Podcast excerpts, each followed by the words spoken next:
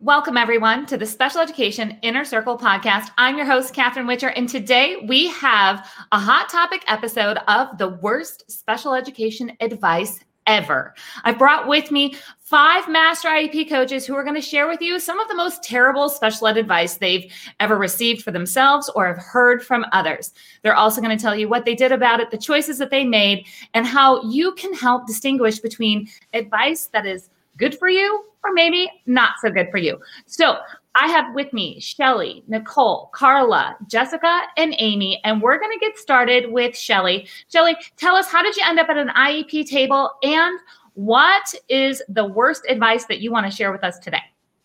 Hi, Catherine. Thanks for having me on today. So, in the 1900s, um, I started out as a teacher's aide, and then I became a special education teacher. Um, and so I sat at the table hundreds and hundreds of meetings. And now I'm a education consultant and master IEP coach. And as a young special education teacher in a new district, I was told it's okay to write making progress, sufficient progress, limited progress on progress reports. And you know, some people are going to be hearing this right now, and they're going to say, "Well, what's wrong with that?" So we'll we'll we're going to come back to you, and you're going to share what is wrong with that because so many of our families are seeing progress reports, or teachers are writing progress reports that say making progress, not making progress, sufficient progress it seems like kind of the norm. So I cannot wait for you to share with us what the resolution is for that type of situation. But we're going to hop over to Nicole. Uh, Nicole, tell us how did you end up at an IEP table and what's some of the worst special ed advice that you've received? Yeah, so I am a former educator, but the majority of the reason that I ended up on this side of the IEP table is because I have a son with autism, ADHD, and anxiety. Um, and long story short, when I was just coming into my own um, confidence as an IEP parent, um, my son had a change placement. And once he had graduated from that placement, they were telling us that our only choice was to send him back to his home school, which really just didn't make sense for us. All right. So placement, they were telling you where your son had to go, and you were like, no. I, I, know that we have some parents that are nodding their head right now saying yes. And then they said I had no choice and we had to do it. And I didn't have the strength at the time for a battle. So we just did what the school said. I'm going to give you guys a little sneak peek of um, Nicole didn't do what the school said. So, so she's going to share with you um, how she got around that and what the resolution was. But first, we're going to hop over to Carla. Carla, tell us how did you end up at an IEP table and what's some of the worst special ed advice that you have received? Hi, Catherine. Thanks for having me. Uh, I ended up at the IEP table because I have two sons, one with a 504 plan who is attending a college university, and one who is 11 years old that has autism, ADHD, and anxiety.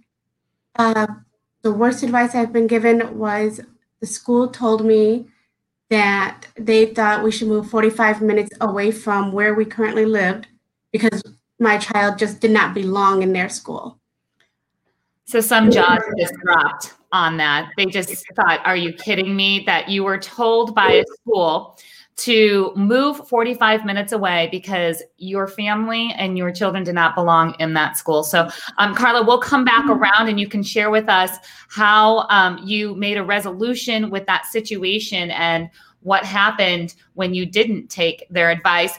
But next, we're going to hop over to Jessica. Um, Jessica, share with us how'd you get to an IEP table and what's the worst special ed advice that you have heard lately? So I started at the IEP table as a special needs parent, although I did get to see kind of how that all worked by watching my parents go through the same thing with my brother. So I am also a special needs sibling.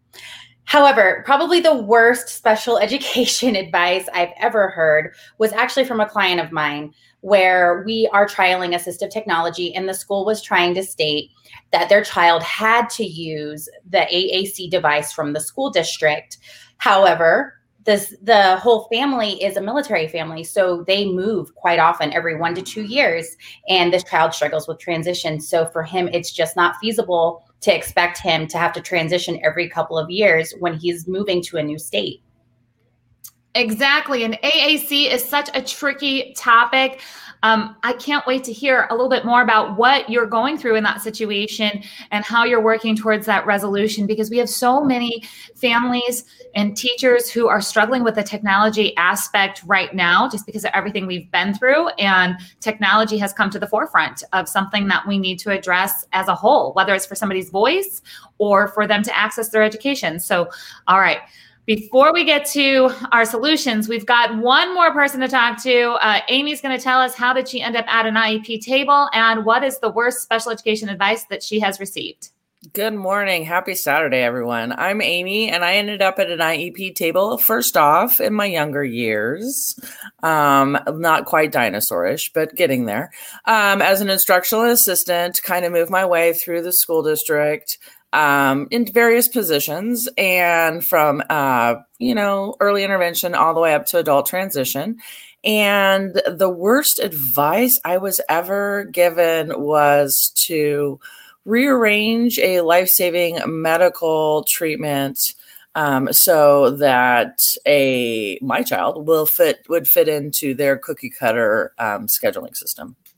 So school. what I'm hearing is the school tried to control your medical decisions by saying mm-hmm. what placement was going to be. Um, okay, again, a little dumbfounded that you would hear advice like that, but it happens. So before we go back through and start talking about all the different solutions that are possible or resolutions that all of the master IEP coaches came to, um, two things. Number one, if you want to become a master IEP coach or want to be connected to one of these master IEP coaches, please make sure that you look at the links above or below this video because you'll see how to get connected with all of the master IEP coaches or how to become a master IEP coach.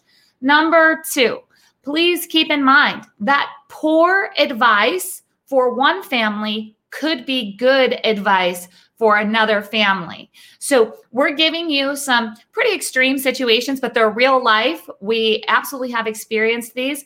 But keep in mind, I'm going to give you an example of um, sometimes wait and see can be some of the worst advice that you can be given in special education. Maybe you're uh, worried about a child's progress in academics. Maybe it's about behaviors.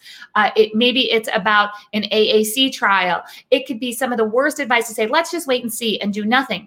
Sometimes, in the heat of a crisis, wait and see for a short time 24, or 48 hours could be one of the best things that we can do to just kind of step away from a crisis and reevaluate what needs to happen.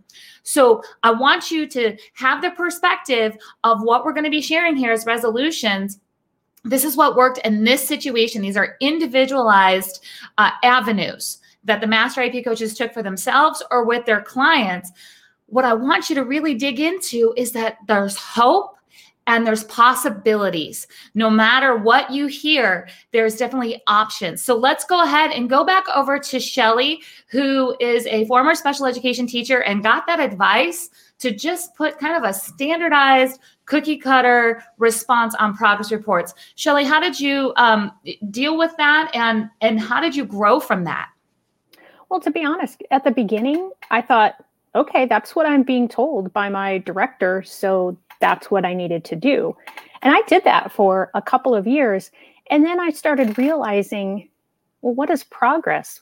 What does that mean? I, there's six people on this call alone, and plus all the people that are watching and listening. Every one of us could have a different definition of what progress looks like. How do I know if your definition and my definition of limited progress is the same? How do I know if sufficient progress is the same? And so I started thinking, well, I need to report exactly what they're doing based on that individual goal that I am reporting for. So, saying that the student achieved the, the goal being um, three out of four times 80% accuracy. So, I would say we've practiced this three times. The, the child has done this correctly two times, and both times it was at 100% accuracy. There was no question after that what type of progress was being made or not being made. So once I started doing that, the parents were like, wow, thank you. I, I really know what my child is doing now. And it was a nice way for me to keep track too in my own reporting of, okay, last semester, last quarter, they did this many times. Hmm, this time they dropped, or oh, they went up again. So it was it it was just kind of all on my own. And eventually that special ed director came back and said, Yeah, we need to start doing them the way that you've been doing them. And and thank you for bringing that to our attention. Yeah, and, that's thing. That's what we teach in the Master IEP Coach mentorship too. Is that we have to have data. We we throw this word around data all the time. You know, everything has to be you know based on data. No decisions without data. Make sure you get the data, see the data, know what it is, organize the data. All things. That's exactly what we're talking about. It doesn't have to be complicated. It just has to be very direct information of what is happening. So I love that piece that you were then looked at as a leader, as a mentor of saying, like, yes, this is working. I'm going to assume that your IEP meetings or uh, discussions in between the IEP meetings went a little smoother once you were all working with the same information and data. Yeah, definitely from the parents' perspective. Um, but it was easier too for everyone on the team to say, "Oh, okay, yeah, you know, they're they are progressing toward the mastery of this goal because of this, this, and this that's written in their IEP." Um, and yeah, everybody felt more like an equal member of the team then so important so very important. All right if you guys have questions about data collection progress reports uh, that is a love of shelly's. I know shelly well enough to, that, to know that she loves talking about data and reporting and making sure that everything is being documented in that way. So you'll want to hop over to myiepcoach.com and find shelly or fill out the inquiry form right there and we'll make sure you get connected. All right nicole Tell us what happened after the school said your child had to change schools, but you knew in your mama gut that was not the best decision. So I referred back to the team because we're all equal members of the team. And I said, um, you know, we all discussed how much progress Mason's made this year at school, um, how much more progress that he's made than we expected. We know what he had been through at his last school with lack of progress and regression. So the placement is an IEP team decision. Does anybody else at the, t- at the table think that it's in Mason's best interest? Does it meet his individual needs to move back to our home school? And everybody sat there silently because they're afraid to speak up against administration. But long story short, we really individualized the plan for Mason. So he stayed technically in the same placement. So he could stay at the school he was at but he spent 90% of his day pushed out into general education. So he got his general education that he needed, but he stayed in a support system that made the most sense for him. And, and that's so important. You know, we talk a lot about placement and full continuum of placement we talk about changing placements and we think that it's something big. Like we're going from public school to a private therapeutic day school but placement is simply a description of where a child's going to receive services mm-hmm. and instruction and you didn't want the physical building to change. And yes you needed to adjust those minutes uh, you needed to adjust how things were going to be delivered but you don't always have to change the building to make that happen and it doesn't have to be a cookie cutter place. So i love that you shared that. And um, how did your like the next upcoming transition because was this recent or a little bit ago and then didn't you you said he was only going to go there for like one more year and then he was going to transition how can you just share yeah. a little bit about that placement piece yeah so mason when we initially changed placement from his homeschool he was in the middle of third grade um, we expected him to stay there for two years so until fifth grade and then he would transition to middle school um, at you know his home school, middle school, but it's a different building. Um, and you know he really was doing great in that placement, and you know had learned so many skills that he wasn't able to learn in his previous placement. So we were in fifth grade. Um, we're going into fifth grade, and that's only one year. And for a kid that struggles with change and he needs to feel safe at school and he needs to feel safe and connected in order to make progress and learn and access his education. It didn't make sense to change him for one year and then change him again to a whole new team. That's too many changes for him.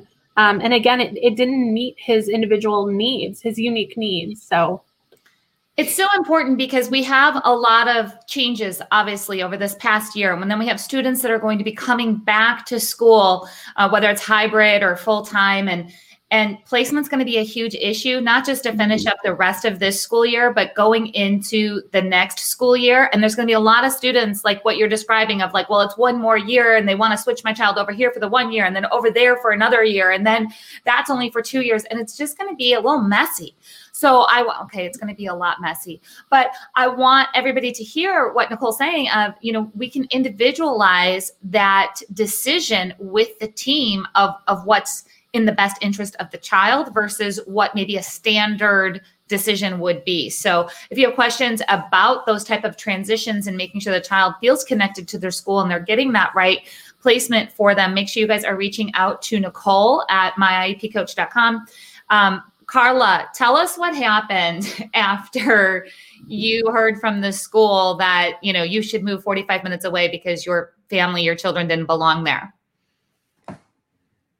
Oh, yes. So actually, what I did was I researched uh, surrounding schools in my area because what that told me was the school was not willing to work with the IEP that we had already drafted. And I had sat down with the teachers and the principal and gone over it multiple times.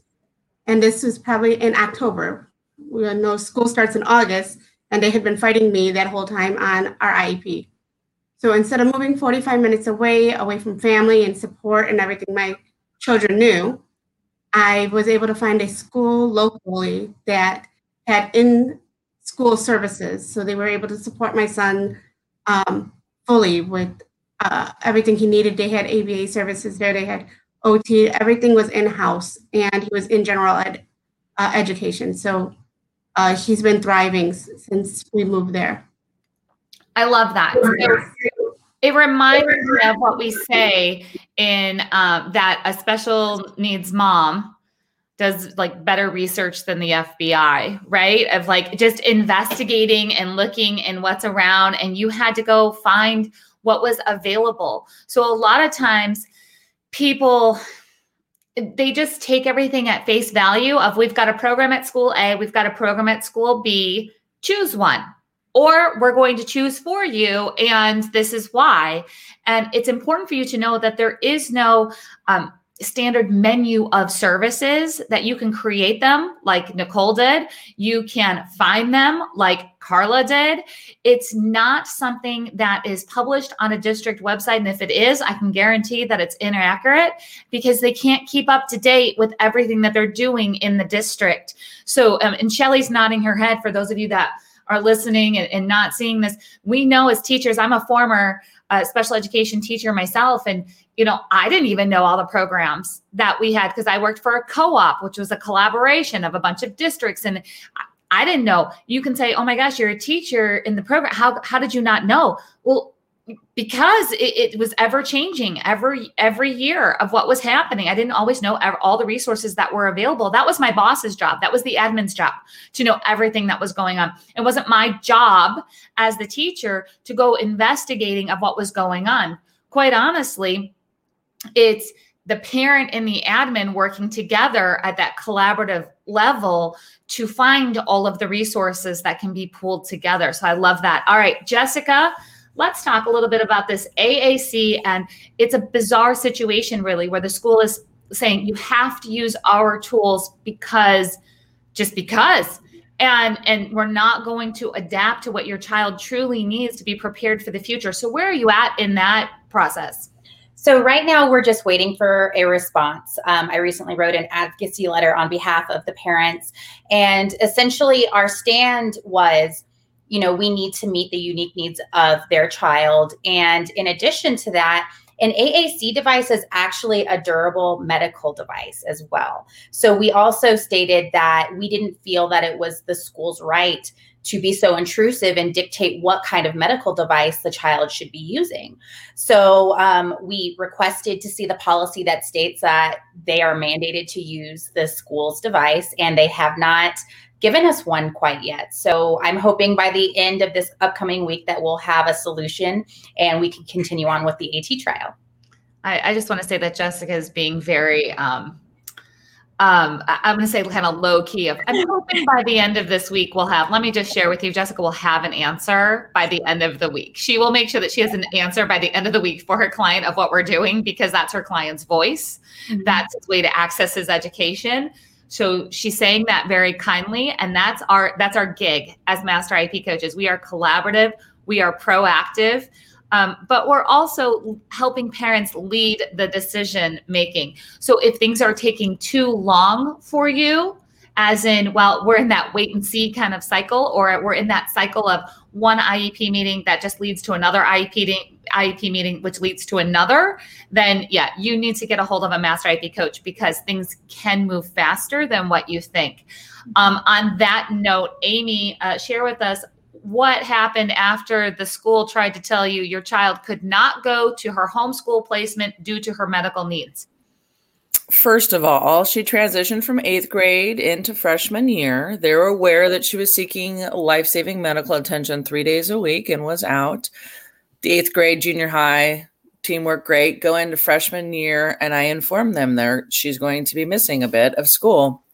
And they basically came back and said, we needed to either change her medical treatment to fit the school schedule or we needed to go to a different school.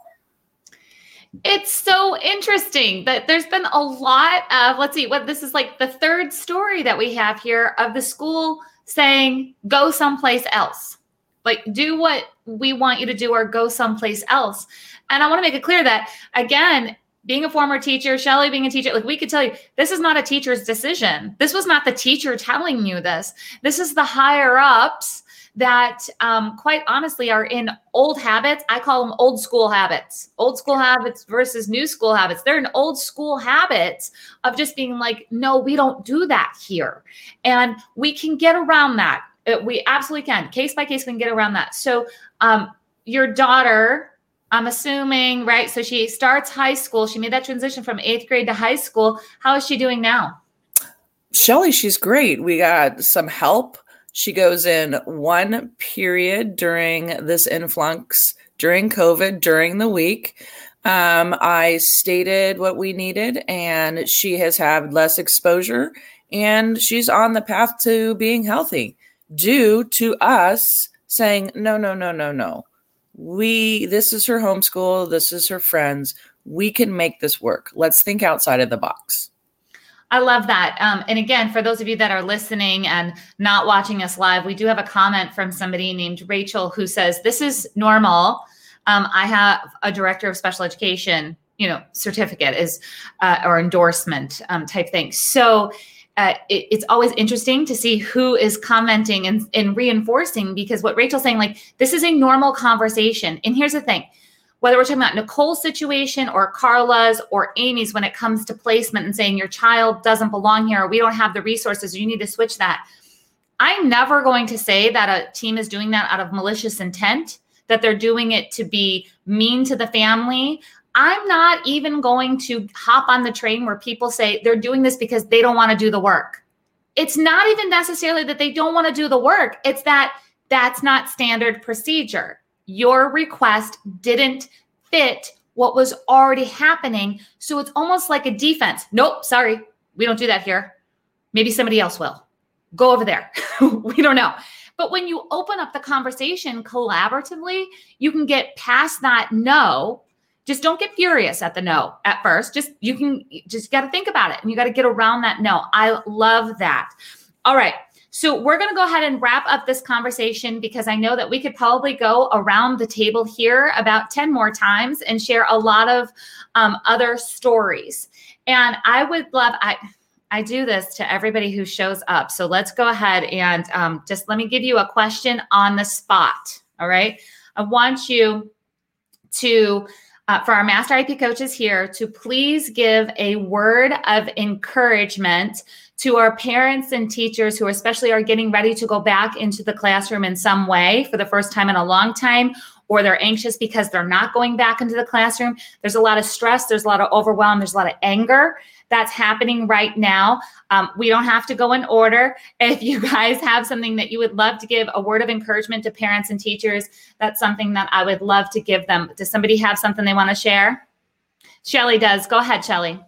as a former teacher, first of all, you guys are doing amazing as teachers. This has been the most incredible, unstructured year for all of you. So, first of all, I just want to commend all the teachers that are watching. Um, secondly, for the parents, I also commend you because you haven't faced this kind of a situation before. Most parents are not teachers, and yet you have been thrown under that role this practically whole year. And again, you are doing a wonderful job. Your kids are progressing. Nobody is is learning at the same rate that they were two years ago. Um, it's happening all across the country. So keep doing what you're doing. You're doing a great job. And just be clear as you can possibly be with what you are saying to each other. Take the emotions out and stick to the facts. I love that. Does anybody else want to add to that? Carla sure, has something. Oh, oh Carla, go We'll go Carla and then Nicole, and then then we have um, Jessica. Everybody's ready to encourage each other. I love this, and we'll have Amy. All right, go ahead, Carla. Uh, my word of encouragement is trust. Just trust yourself. Uh, is if you trust yourself, you'll learn to trust your environment, and decisions will come. No one knows your child like you do. I love that so much, Nicole. Yeah, I was going to say um, just to be flexible but firm when you go back to school. Um, there's going to be a transition period for teachers and parents and students. Um, and we should be flexible and give each other grace, but we should also be firm on, you know, following through and holding people accountable for what our children need and not what the district thinks they need. I love that so much. Flexible and firm. It's like I want to just take notes for everybody right now. Make sure everybody who's listening gets this down because these are so important. Jessica, what would you like to share? I would say, as a special needs teacher, parent, or provider, because right now I'm kind of wearing all three hats, just don't overwhelm yourself. Look at the next step, and that's it. Don't keep you know, what if, what if yourself? Because in all honesty, there's so many different things that we don't have control over as a parent, as a teacher, as a provider, that if you do that, you're going to burn yourself out. So just look at your next step, do it to the best of your ability, whatever hat you're wearing. And then when you get there, focus on the next one. Don't overwhelm yourself. I love that because nobody has this all figured out. Nobody's got a blueprint for how this is going to work. It is, it's one step at a time. Amy, what do you have for us? I would say be compassionate, look at each other as humans, the students, the teachers. We need to be compassionate. We're all coming at this from different viewpoints, different stress levels, and we all need to look at the student and figure out what's best for them and the families, you know, and placement and but be compassionate Absolutely. We are. We're all going to make errors going forward. We're not going to make the perfect decisions. Uh, but one thing that's really important is to not make decisions on your own, especially when you're feeling overwhelmed, exhausted, you've got decision fatigue, you've got like the what ifs overwhelming you. You have all these things that are happening. We have an entire community of master IEP coaches that you can become a part of. So hop over to masteriepcoach.com. You'll get a free IEP training and you'll learn the first step to become a master IEP coach because I'm going to tell you we are one of the most supportive communities I've ever seen in the special education world. You're going to get a different perspective from all around the IEP table, and it's a place where you're never going to have to make decisions by yourself again. So come on over to masteriepcoach.com. Thank you, everybody, for being here today, and we'll chat with you next time.